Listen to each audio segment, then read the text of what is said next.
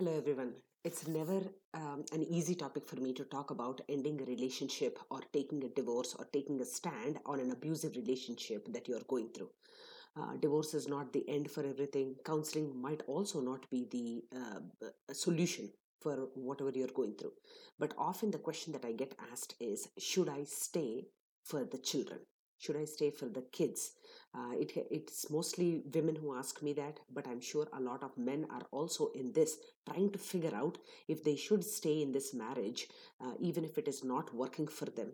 It is not aiding in their personal growth or giving them peace of mind or any kind of joy on a daily basis.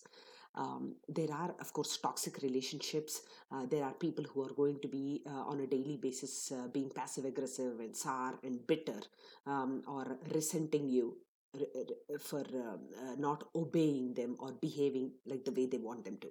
Um, but uh, here is one question I want you to ask yourself. Uh, 20 years from now, 10 years from now, when you think that the children are old enough to uh, understand what you're going through uh, if you tell them that hey i have been in this marriage uh, with your father or with your mother till now only for your sake uh, now it is time for me to move on and take care of myself uh, imagine it will be very very difficult for the child to understand uh, and forgive themselves for being the person who had held you in, in a very tough spot for so many years uh, for their sake. So please model the way for them, even if it is the most scary, difficult, and uncomfortable thing.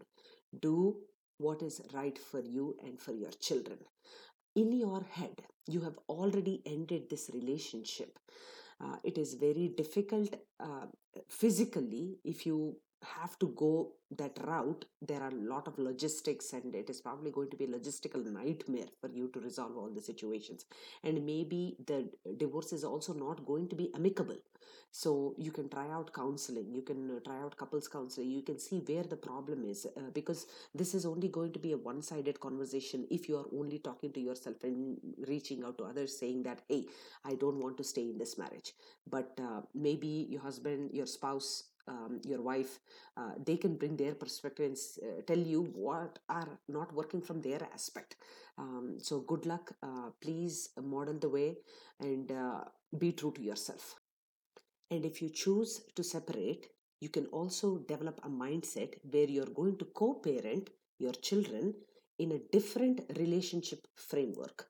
Um, and it can be an amicable divorce where you agree to disagree that you cannot stay together anymore and that the children don't have to suffer and you can continue parenting them in a way that's beneficial for them.